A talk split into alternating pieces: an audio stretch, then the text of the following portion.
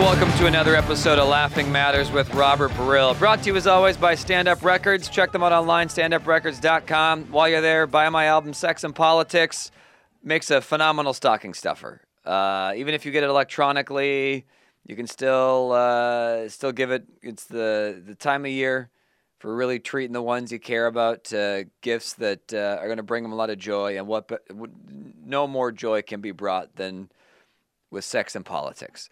It's a Uh, good gift for grandmothers. Absolutely. Grandmothers love it. Uh, my guest today, uh, not a comedian, but uh, uh, we've known each other since college, which is way too long ago. Uh, my best friend uh, in town for the holidays. Uh, so I wanted to have him on the show, uh, Zach Olson.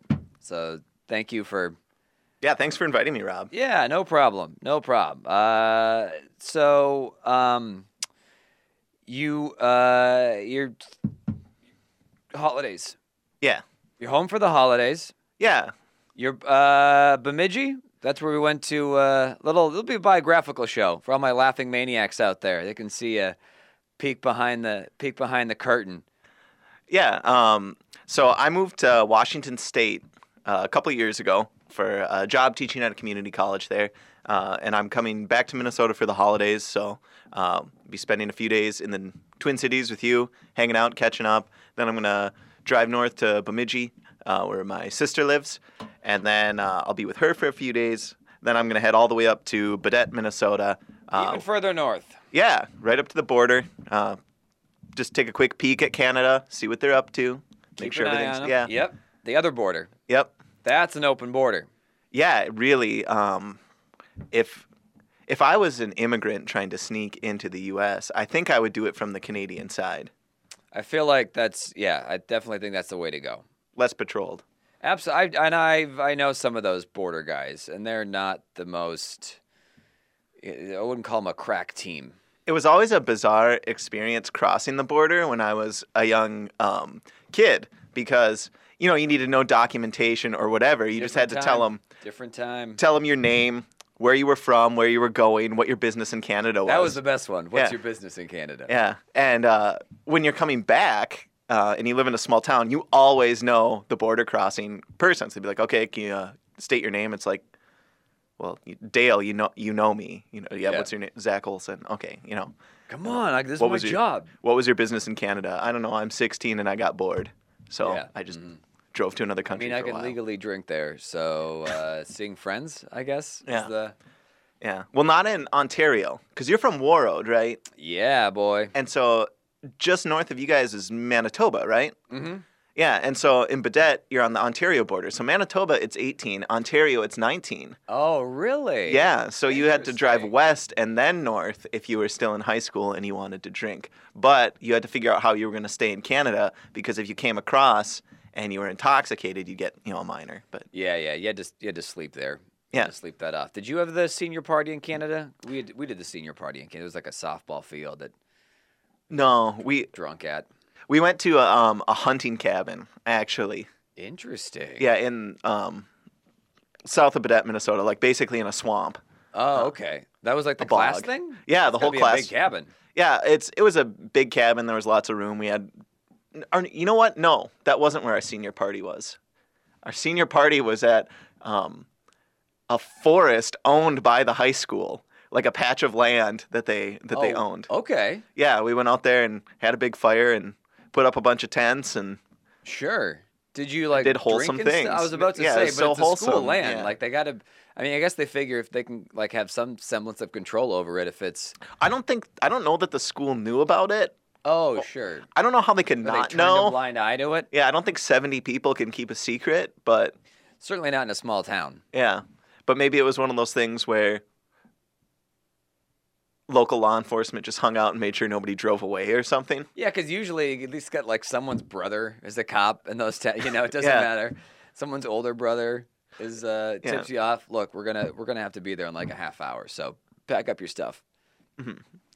Yeah. Uh, so yeah, I went to Warroad. You went to Baudette. We met in uh, Bemidji. Uh, when's the last time you've been there? Because like literally the only time I ever went back there was uh, on my way back up north to Warroad, and then I just crashed with you and we'd hang out. But Yeah, uh, I was there this last summer.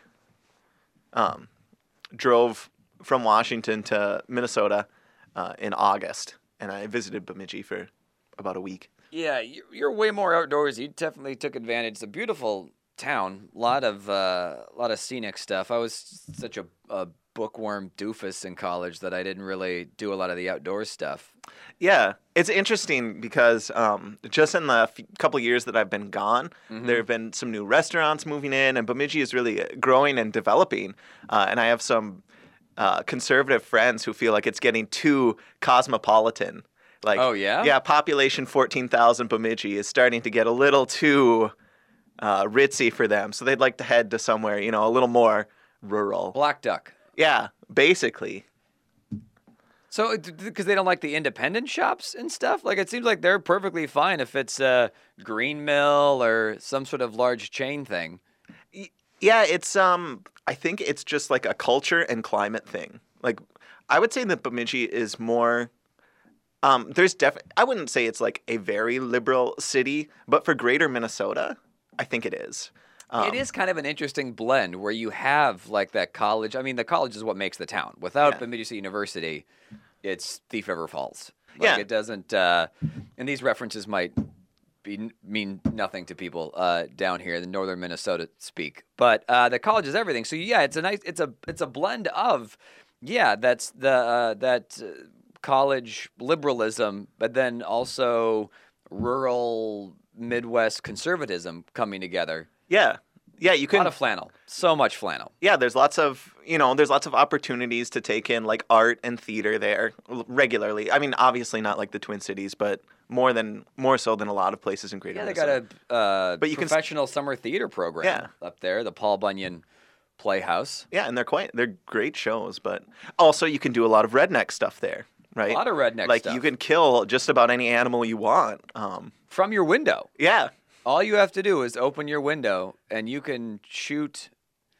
white-tailed deer, Yeah. ducks, Mhm. squirrels, skunks. I don't know, whatever you want, really. World's your oyster. Yeah. Um, so Yeah, it- it's got classy and trashy. yeah, but compared to the city I'm living in now in Washington, um, I'm in a very uh, conservative rural city.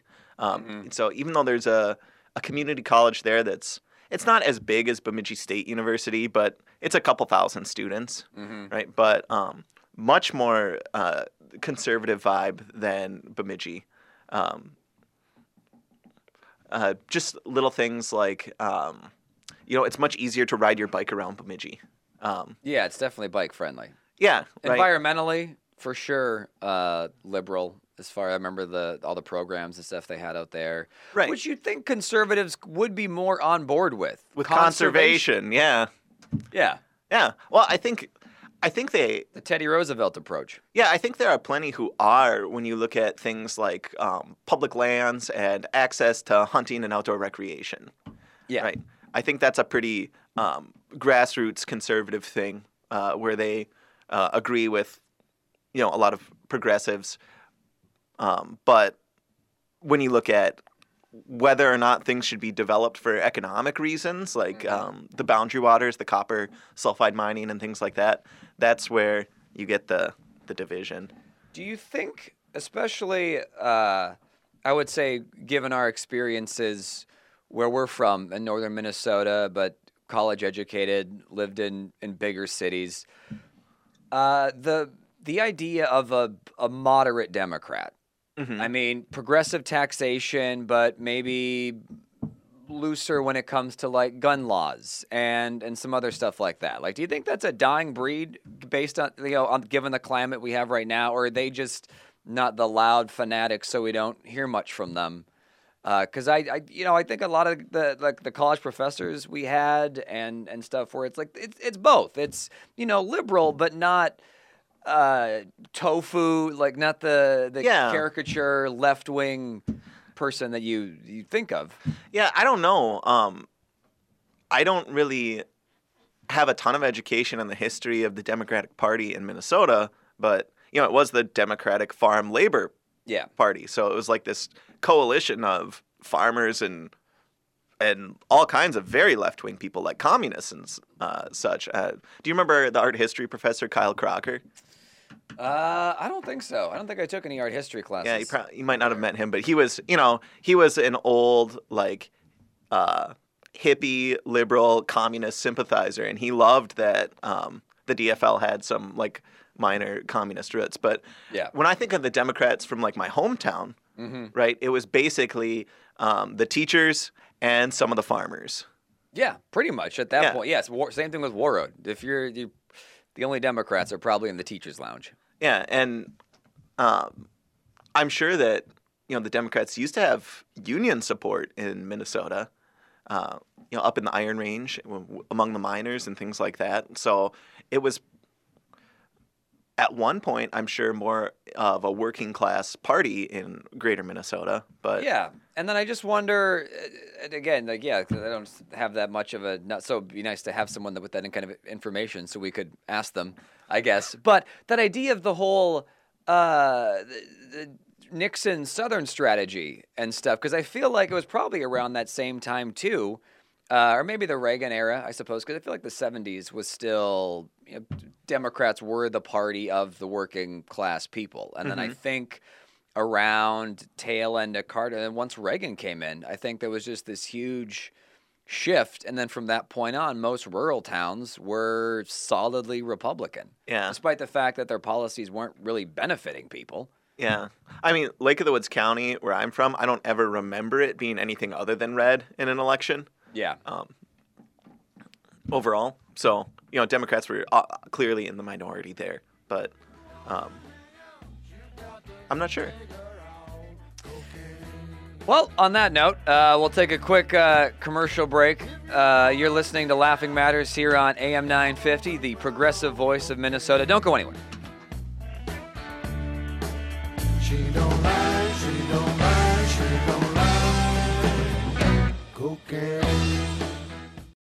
Would your business survive a disaster? Nearly two thirds of businesses aren't prepared for an emergency, and 40% of businesses that experience a disaster never recover. Make an emergency plan now before it's too late. For a free online tool that helps you develop an emergency plan to keep your business up and running should disaster strike, visit ready.gov forward slash business. Brought to you by the Federal Emergency Management Agency, the American Red Cross, and the Ad Council. Do yourself a favor and check out the amazing cuisine of eatlocalminnesota.com. More than just a website, eatlocalminnesota.com provides you with the best local and independently owned restaurants in the Twin Cities. The award winning Hazel's Northeast combines the feel of a small town diner with the vibrant nature of its Northeast Minneapolis neighborhood. Whether it's breakfast, lunch, weekend brunch, or dinner, their classically inspired and creatively prepared American comfort food is always made from scratch. Hazel's Northeast at 29th and Johnson in Northeast Minneapolis. Make Nightingale your holiday gathering destination, perfect for the season. Nightingale features mulled wine. They're open seven days a week in a cozy, fun location off 26th and Lyndale with two award winning daily happy hours. Plus, receive a $20 gift certificate for every $100 gift certificate through the end of December. More at nightingalempls.com. Warning stand up records may cause intestinal distress, fits of insane laughter, instant diarrhea, existential malaise, headaches, nausea, dizziness, vomiting, seasonal affective disorder, more headaches, pneumonoultramicroscopicsilicovolcanoconiosis. Stand up records should not be handled by women who are pregnant, may become pregnant, have ever been pregnant, or personally know anyone who has been pregnant. Do not consult your doctor if he's operating heavy machinery. Stand up records is for external application only. And stand up records is, of course, good for a few laughs. So remember that standuprecords.com for the world's finest comedy CDs, DVDs, and merchandise. That's standuprecords.com. The revolution will be hilarious. Hi, I'm Matt McNeil, and I want to encourage you to join me weekday afternoons at 3 p.m. for The Matt McNeil Show. It's a Twin Cities based full hour of talk where we discuss what's going on in the state and in the nation from a Minnesota perspective. We'll be joined by a lot of great guests, and we'll take your phone calls. Interact with us on the Twitter page, at Matt McNeil Show, the Facebook page, Progressive Citizen X, The Matt McNeil Show, and on email. Comment at am950radio.com. The Matt McNeil Show, weekday afternoons at 3 right here on AM 950.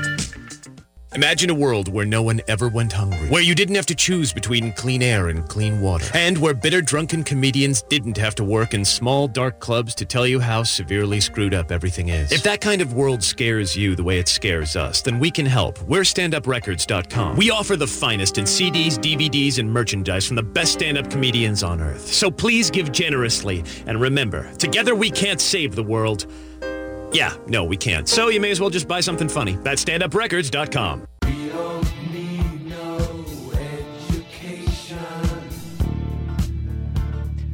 And we're back with more Laughing Matters here on AM 950, the progressive voice of Minnesota. Uh, Pink Floyd there with the uh, Republican philosophy toward public education. Uh, my guest, Zach Olson, uh, my best buddy, going all the way back to our days at Bemidji State University, sketch comedy, creative writing. Uh, so now you work. What's the name of the university in Washington? I work at Big Bend Community College. Big Bend Community College. Yeah. And uh, writing? Uh, yeah, I teach I teach uh, developmental English. So I work with students who aren't um, ready for college level English, and we try and uh, accelerate them and get them ready to write at the college level. So the transition from high school to college, that that pipeline, you're in there, you're waist deep in it. What are some of the things that uh, you think are are going well, and what are some of the things that uh, there's some problems with out there for people that might not be uh, aware of it? Well, I think that um, there's a, a real disparity in how well different high schools prepare students for college.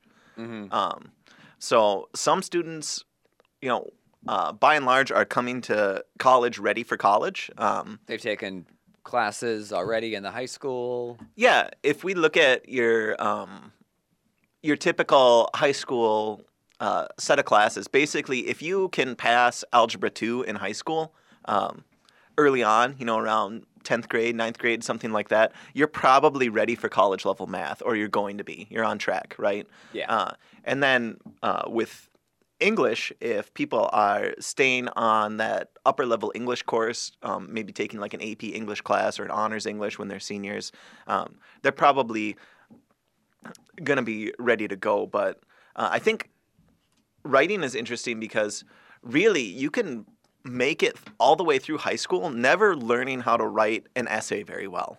And that's the number one piece of writing you're going to be producing in college for a grade, right? Is the Yeah. essay, like the thesis support essay. Um, but how often do you take a high school class where your entire grade or most of your grade is based on essays?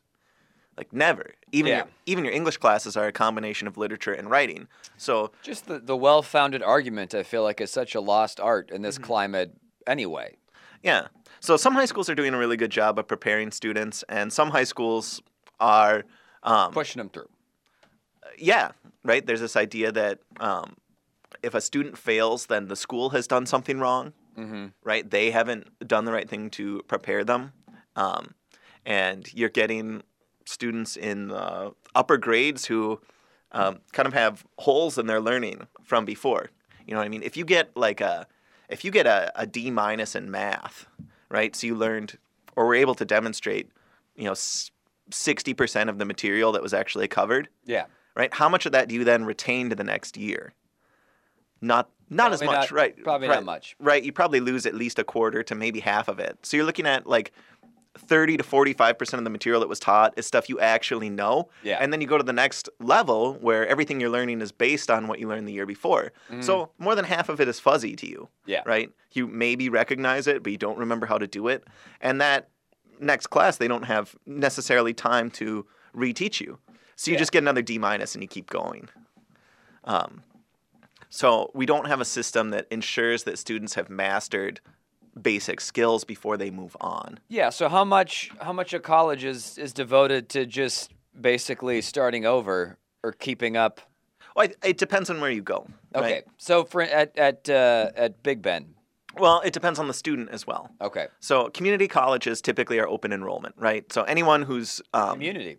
Yep, anyone who's got a, a high school diploma or a GED can get in there. And even if you don't have a diploma or a GED, some colleges will let you co enroll where you're in a, a GED or high school diploma program while you're taking college courses at the same Oh, time. nice. Uh, yeah, so it's like a community college, it's a really great place to go back to if you um, didn't complete your high school education or it's been a while or you're nervous about going to um, a four year school. But yeah, how well prepared the students are, it really depends on where they're coming from, right? So if you're coming from a, a more affluent community um, with better schools, then your students are going to be better prepared, typically, right? It's- a community college, Big Bend. Yep. The, what's the oldest student you've ever had?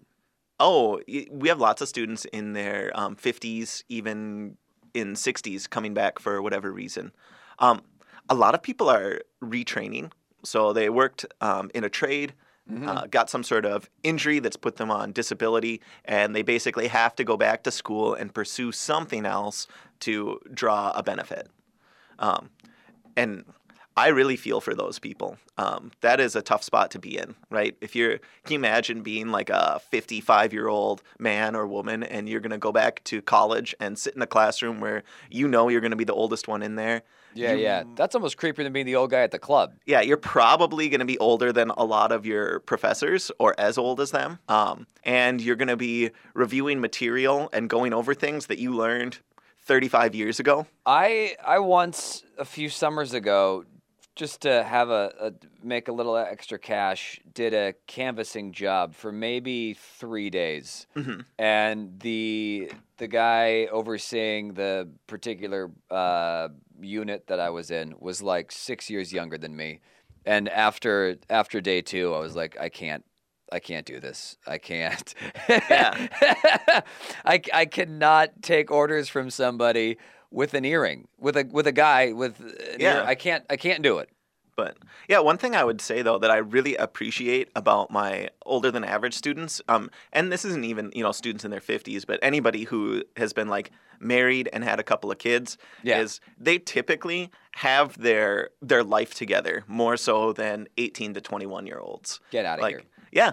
Believe it or not, Uh, they um, do all of the reading. They do all of their homework. They Yeah. show up to class prepared. They know how to be on time. Is it weird to grade older people's stuff? Do you uh No, it's really easy. Okay. They just do a great job. Oh, well, Like- there you go. Like they take care Yeah. with what they're doing and they try and do their best work typically. Are there any slackers like 55 but like, "Man, come on, why you harshing my buzz?" Um, Look, I wrote most of the words that are on there. I haven't run into that. I'm sure there's people like that out there. Um, Just yeah. When I've had older students who struggle, it's because they have a lot of other things going on that are outside of dealing with the class material. Like it might be they never learned to type, right? Yeah.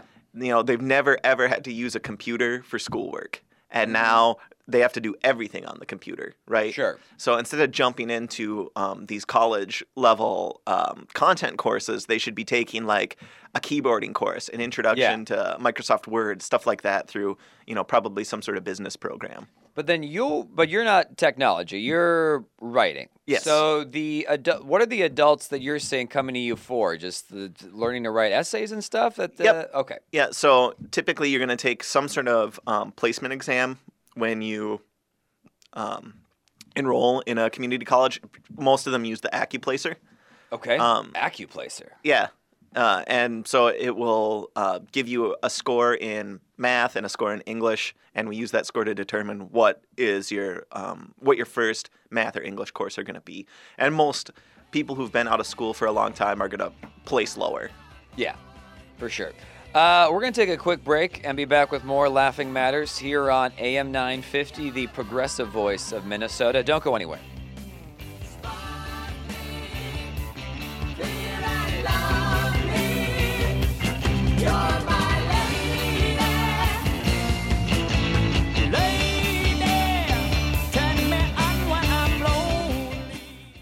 You know, here at Stand Up Records, when we say we have the best names in comedy, We're not messing around. In fact, we were there first, with comedians who went on to become household names. Names like Hannibal Buress, Maria Bamford, the Sklar Brothers, Doug Stanhope, Marc Maron, and Lewis Black. So why not head on over to standuprecords.com or amazon.com or the iTunes Music Store and pick up a classic CD, DVD, or download of the best comedians working today. And check out some of our other artists because you never know who the next big thing will be. That's standuprecords.com. I'm Richard R.J. Eskow, and this week on the Zero Hour, we'll be discussing political corruption, Wall Street shenanigans, our corporate overlords, digital dystopia, and maybe throw in a surprise or two as well. All this and more on the Zero Hour every Sunday night from 9 until midnight on AM 950, the progressive voice of Minnesota. Need sides to complement your intimate or large holiday gatherings? Let It's Greek to Me cook for you and yours. Enjoy their house-made spanakopita, roast potatoes, Greek pastitsio lasagna, Mediterranean salads, and desserts. We have you covered. Let our gracious catering take the pressure off. Take out or dine in at the restaurant, and our new marketplace is full of holiday goodies imported from our family and friends in Greece. Find It's Greek to Me at 626 West Lake Street in Minneapolis or at itsgreektomemn.com. Expedition Journal, entry number seven.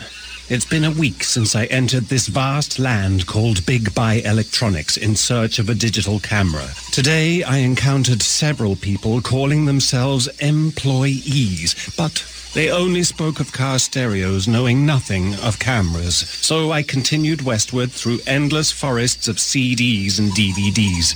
By evening, I took refuge near some televisions to regain my bearings. I begin to wonder if this camera department is a myth.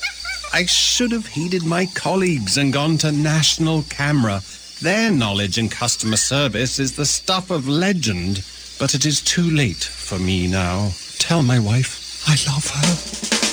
Check out National Camera's stunning collection of photo gifts and cards and create keepsakes with your favorite photos. Choose from metal and canvas prints, mugs, ornaments, holiday cards, and more in store or online at natcam.com.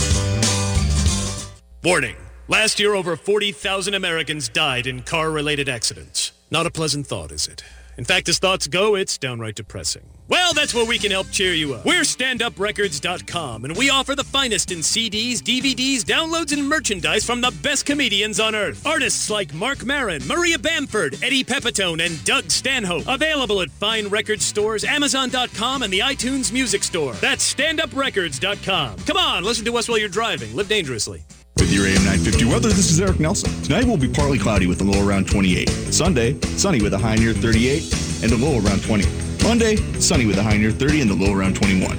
And Tuesday, mostly sunny with a high near 37 and a low around 27. AM 950 is brought to you by Eat Local Minnesota. Break away from the usual and find a list of one-of-a-kind local restaurants at eatlocalminnesota.com. From elegant to casual, exotic to comfort food, they've got everything and more. Find the full list of incredible nearby restaurants at eatlocalminnesota.com. If I could turn back time, Still on tour, I think. She's still. She just released an al- album of ABBA covers. Really? Yeah. Cher did? Yeah. Cher covers ABBA. Yeah. What else she thinking next? She makes it seem effortless. Yeah. Uh, ageless. The Yeah. ageless Cher. How old do you think she is? She's in her 70s. Get out of here. Yes. Early 70s. I think she's like 71 or 72. Nice. Uh, you're listening. If you're just tuning in, where where were you? Uh, my guest Zach Olson, uh, best buddy, college buddy. He's in town for the holidays. I had him on the show because I have that kind of pull here, uh, at AM 950. I think I might be one of the oldest shows on the station at this point. I feel like Neil Larson gone.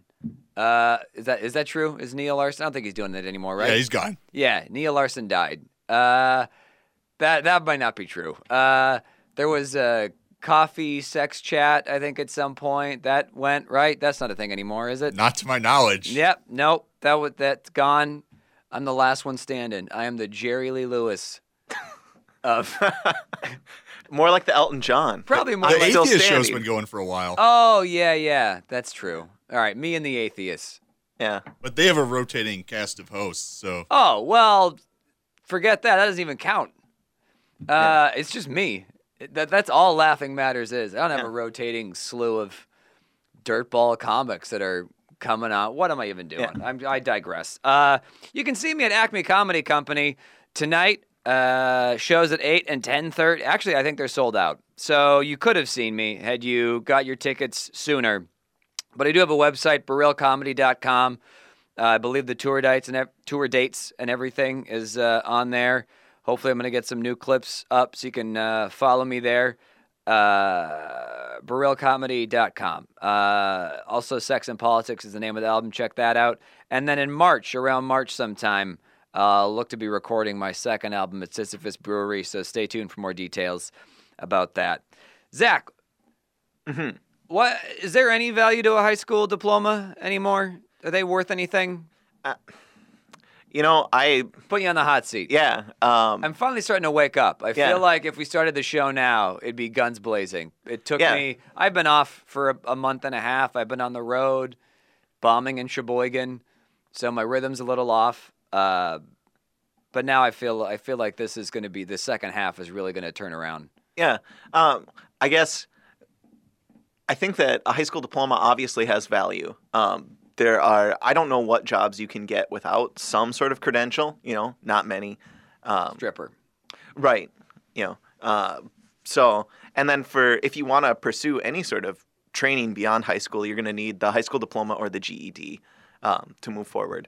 Uh, but so for practical utility value to you as a an individual, that's what it's at. It gets you. It's a stepping stone. It's a stepping stone along the way. not the, finish. Yeah. Yeah, and then for um, in terms of educational value, it just varies depending on the high school that someone went to. Um, some high schools are trying to prepare students for um, further education, um, more more so as a mission than other schools, uh, and that's not to um, put down the administrations at different high schools or anything like that. Uh, every student population is different. Every high school faces different challenges, um, and we have this absurd uh, push to make everyone go to college when uh, that's just not the right place for a lot of people. Yeah. Um, so I don't feel like it's fair to judge high schools who have to educate everyone on how many of their students go on to college. So do you where do you stand on let's say the Bernie Sanders make college affordable for everybody? Yeah, well, college is too expensive, obviously, in the United States. Um, and there's plenty of other places uh, where you can go to school, get an education for a reasonable price or free. Um, so I don't think it's impossible. Um, but one issue is that we have almost like a, a donut hole when it comes to certifications and credentials, right? Like we have the high school diploma, and we have um, Oldie but a goodie. Yep, professional technical programs. Yep. And then we have the four year degree. Um, but what if you want to um, do something that doesn't have a professional technical degree path, but you really don't want or need four years of education? Um, Yeah. So, you know, there's a range of careers in, say, um, computer science where you know, having specific technical skills is going to be more valuable to you in your day-to-day work than um, having taken, um, you know, a liberal arts, um, Sure. general ed program. Um, And it's it seems like so much of the uh, employment opportunities now, and maybe I'm just seeing it because uh, in stand up you just see what other guys are doing to make money, but uh, a lot of it just seems to be kind of like ad hoc, uh, temporary, like Uber, Uber Eats, uh, delivering pizza, or you know odd jobs and stuff, and they just sign up for you know come clean my room or do my dishes and you make $40 and then like just doing that versus like a steady consistent job. Yeah, I think there's a lot of potential out there for gig work, but I don't think that's what most people want to be doing. sure. Um, you know, it's a nice way to supplement an income for some people or um, to make ends meet um, or to pursue a passion while still having a way to make some money.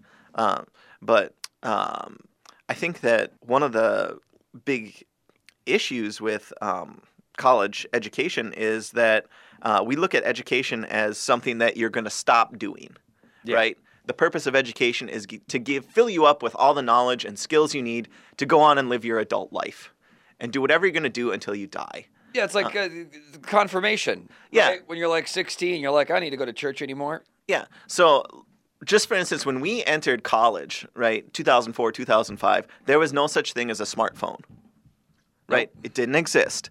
And the iPhone was created while we were in college.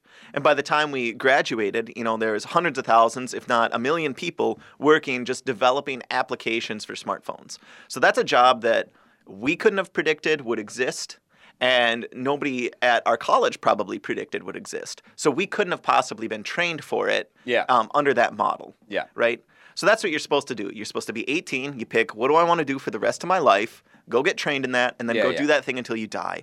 Yeah. And I don't think that's the world we live in anymore. Mhm. Um, change is going to keep happening. It's going to happen rapidly. Jobs are going to become obsolete.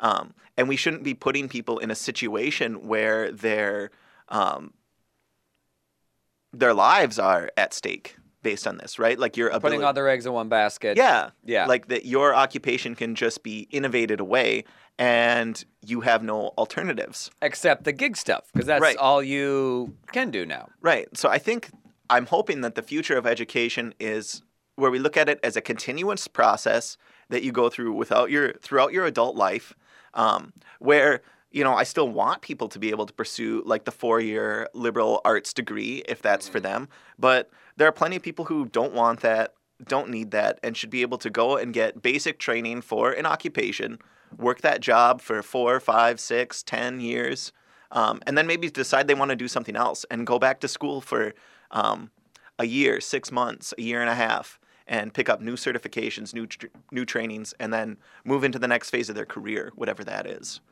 Um, if you look at people who go into the medical field, they can follow a career path like that because there are certifications at a lot of different levels of education Mhm. in the medical field, right? So you can start out as a, a CNA, where you can do an intensive course over a month i- Yeah. in some cases, or two months, and go in, um, work in a hospital setting, get some experience with basics of nursing. You can go back and get a two year degree. You can get a technical certification to operate different medical equipment, do other jobs in the hospital. You can work and pursue your bachelor's while you're there. You can go on and get a master's degree or even, you know, a doctoral degree while you're while you're working. I mean, you're probably not going to be you're not going to get your MD while you're working. You're going to stop. Won't become house. Yeah, but um, so basically, you can do a little bit of training in the field, go Mhm. in, see if you like it, and then continue to educate yourself while you work.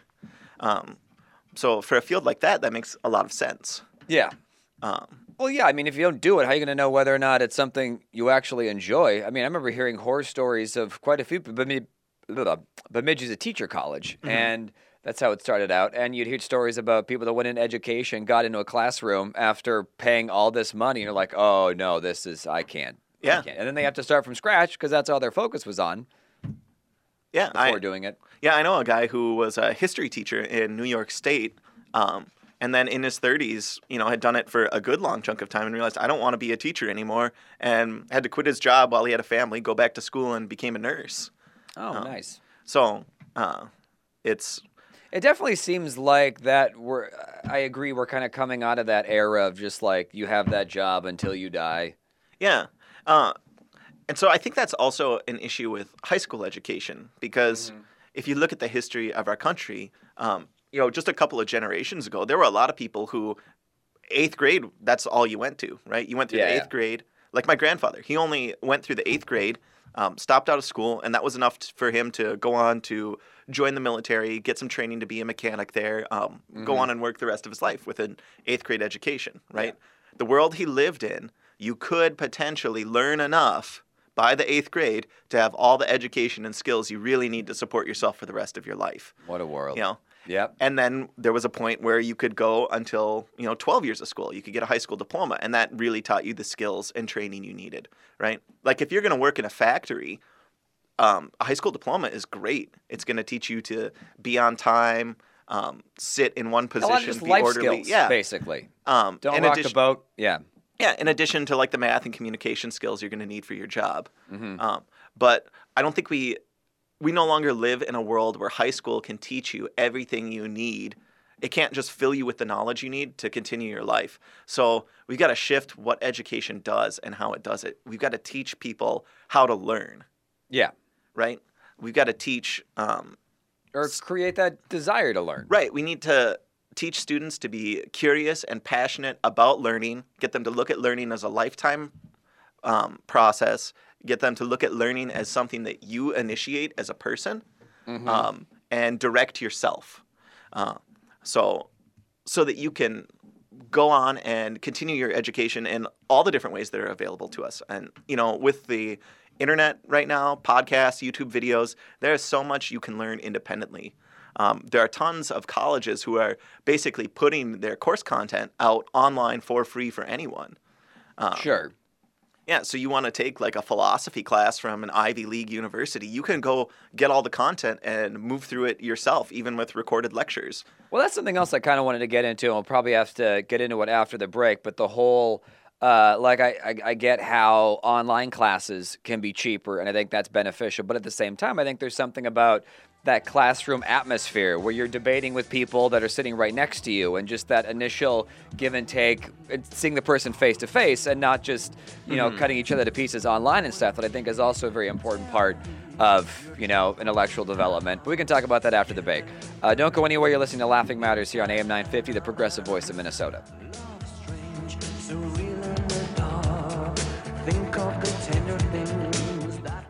Imagine a world where no one ever went hungry, where you didn't have to choose between clean air and clean water, and where bitter drunken comedians didn't have to work in small dark clubs to tell you how severely screwed up everything is. If that kind of world scares you the way it scares us, then we can help. We're standuprecords.com. We offer the finest in CDs, DVDs, and merchandise from the best stand-up comedians on earth. So please give generously, and remember, together we can't save the world. Yeah, no, we can't. So you may as well just buy something funny. That's standuprecords.com. Burger Moe's makes holiday gifting easy and rewarding. For every $100 in gift cards purchased, valid at both Burger Moe's and the Downtowner Woodfire Grill, receive a bonus $20 gift card for yourself. Burger Moe's offers 20 fresh, never frozen burger varieties, as well as delicious appetizers, soup, salads, and unburgers, dogs, paninis, shakes, and desserts, and two daily happy hours. Located at 242 West 7th Street in St. Paul, with plenty of free parking and online at burgermoes.com. We served our country like those before us. You know, it was a dangerous area. All of Vietnam was dangerous. The carnage of war left an indelible mark on me. We came back and built lives. As time went on, we faced new challenges and found support to handle them. I went to the VA, talked to my doctor. I started doing groups. I started doing one-on-one counseling. At MakeTheConnection.net, you can hear our stories and find tools and services available to you. This is Ellie Krug from Ellie 2.0 Radio on Mondays from 7 to 8 a.m. Many listeners know that I founded Human Inspiration Works LLC, which trains on human inclusivity and on how to be welcoming to diverse humans. Today, organizations of all sizes find that they need to train team members on diversity and inclusion. I can do that. Many say that my trainings change the way they see the world. I'd love to help make your organization more welcoming. For more information, go to humaninspirationworks.com. Thank you. Dave Waite, hot dog. Sometimes I think I should go see a therapist. I know that's something you can't say in the Midwest. It's probably more comfortable to fart on an elevator and tell everybody to get a whiff. The all new album from standuprecords.com. We went to Milwaukee because my dad was collecting postcards at the time. So we drove seven hours in a car to see tiny pictures of other better vacations. Now available from standuprecords.com, the iTunes Music Store, and Amazon.com. Dave Waite, hot dogging. All right. The holidays just snuck up on us, and you've waited and waited all year to clean. So don't put it off anymore. Call Zerorez. Not only will it look and feel amazing, it makes your home healthier to get rid of the bacteria, dust mites, and dander lurking in your carpet. So hurry and call before the holidays and get three room Zerorez clean starting at 139 bucks. And get 50 bucks off when you clean Dirt and Dander's favorite hiding place, your air ducts. Call 952 Zerorez or visit ZerorezMinnesota.com. was clean my room until I got high. I was gonna get up and find the broom, but then I got high. You ever have uh, students use use that excuse for not turning in their writing on time? No, no, they they will not admit. They know that's not a good excuse. Really? So they'll come up with a good lie, which That's is still nice. not a good enough excuse. No, So even things haven't changed that much. Yeah, even in Washington State where um, weed is legal, it's still yeah. When it comes to school, it's not a performance enhancing drug. Uh, Really, even yeah. for the even for the art classes. Yeah, well, you know, I can't speak to the art classes, but I would bet that that you do not make your best art while you are high. Really? That would be my bet. I, I feel like you could make. I don't know. I feel like there's definitely a lot of art that's been improved through the use of drugs as well. I think that most people whose art benefits from drug use are people who have um, some real problems that the drugs are medicating and allowing them to create art. And I think if they dealt with those problems another way, their art would be even better. And I'm not. I'm or not it could anti-drug. be worse. It could be, but that might make for the good art. Is the the tortured artist and the Yeah, I think we like to romanticize that. Sure. So, I, just think that you don't hear about well-adjusted artists who produce great work because it's not as um, interesting to discuss. Okay. Sure. I feel like I don't know. Maybe maybe it is romanticized to a certain extent, but I don't know. I just feel like I mean, who are some well-adjusted people who's uh, first off, I feel like if you're well-adjusted, you're probably not in arts in the first place. Like don't you just you you're rational. You're like, why would I choose something like that when I could, you know, be an engineer and and put two and two together and make like you know, to think that you could do it as a painter or you know, a musician and stuff. I feel like there's already kind of something that's a, a little off in there. Do you do you feel like you make your your best comedy that you write your best when you're using?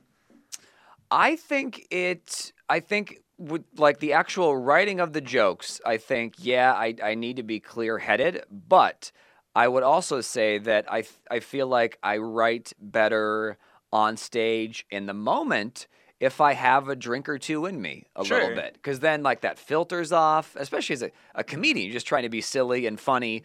Where maybe if I'm sober, I'm like, oh, I can't say that. That might Yeah. that might be. Whereas if I'm drunk on stage and I'll just throw it out there and and whatever. So is it fair to say that the alcohol is medicating your anxiety, Uh, possibly. your self consciousness, your stage fright? Yeah. Yeah. But then if I, I wouldn't, well, maybe not necessarily stage fright, but anxiety of, I don't know, whether or not to deliver a joke or something like that. Okay, we'll say self consciousness then, right? Sure. You're concerned about what how people are going to perceive you, Yeah, yeah.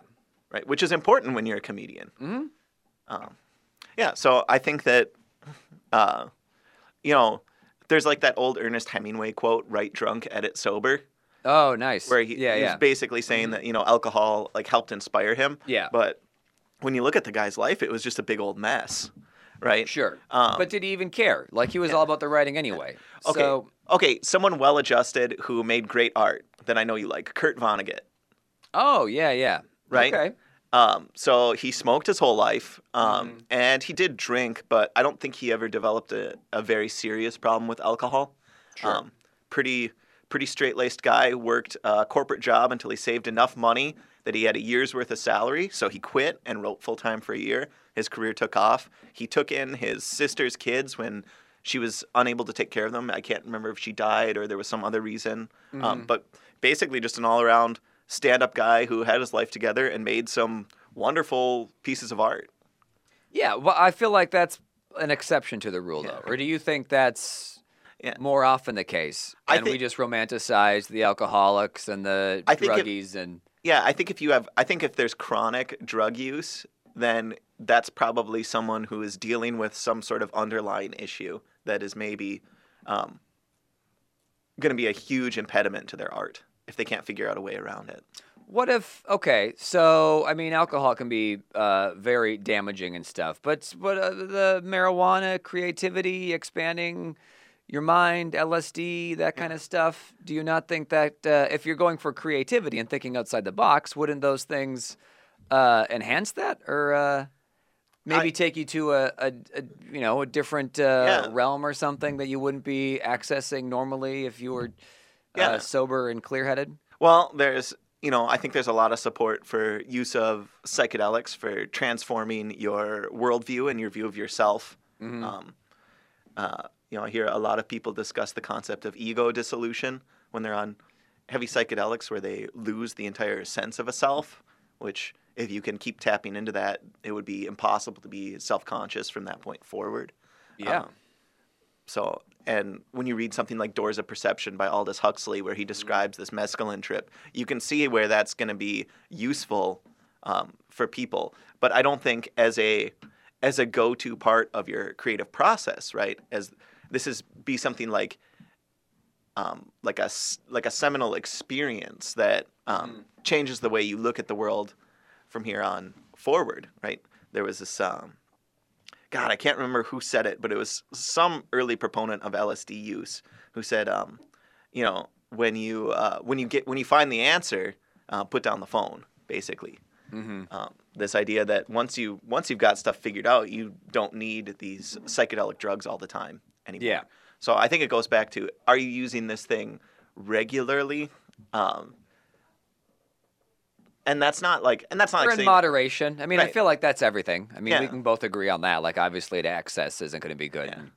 But I I doubt that anyone who um, like has a couple of drinks and uh, goes on stage and um, needs those drinks to be funny. Sure. You know, I'm or can't be funny without them, or anyone who uses a little bit of marijuana, smokes a little bit or whatever, and then paints or makes music or draws or whatever. Um, I would bet that that person can still produce great art without those things. Okay. Sure, I can agree to that. Yeah. So it's possible that you know that that enhances art, but it certainly doesn't Well, enhance you're also, schoolwork. but you're also uh, a writer as Mm-hmm. well. So, I mean, how? What about like the drinking and stuff? I mean, do you write drunk?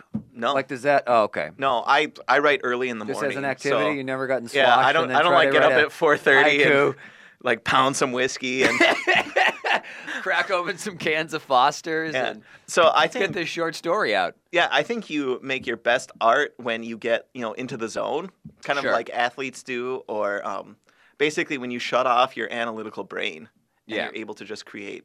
So if you're unable to do that without drugs, I could see how they could help you create art. But um, I think if most people just sit down and start creating and try not to judge whatever they're making, after 15 or 20 minutes, they're probably going to be in the zone if you're a creative person. Yeah, I mean, part of it though, I think, is just working to train that uh, creative muscle. Mm-hmm. Because I think, and that's sort of where the drugs might come in uh, initially, is just it kind of gets you outside that box. Yeah. And you, obviously, you shouldn't uh, need those every time. Yeah. But a nice little little dose every now and then. Sure. Nothing hurts. All right, uh, that's it for uh, the show. Thank you very much for listening, everybody. Enjoy the rest of your weekend. Uh, make sure you purchase Sex and Politics on standuprecords.com. Follow me at barilcomedy.com. That's my website and uh, happy holidays.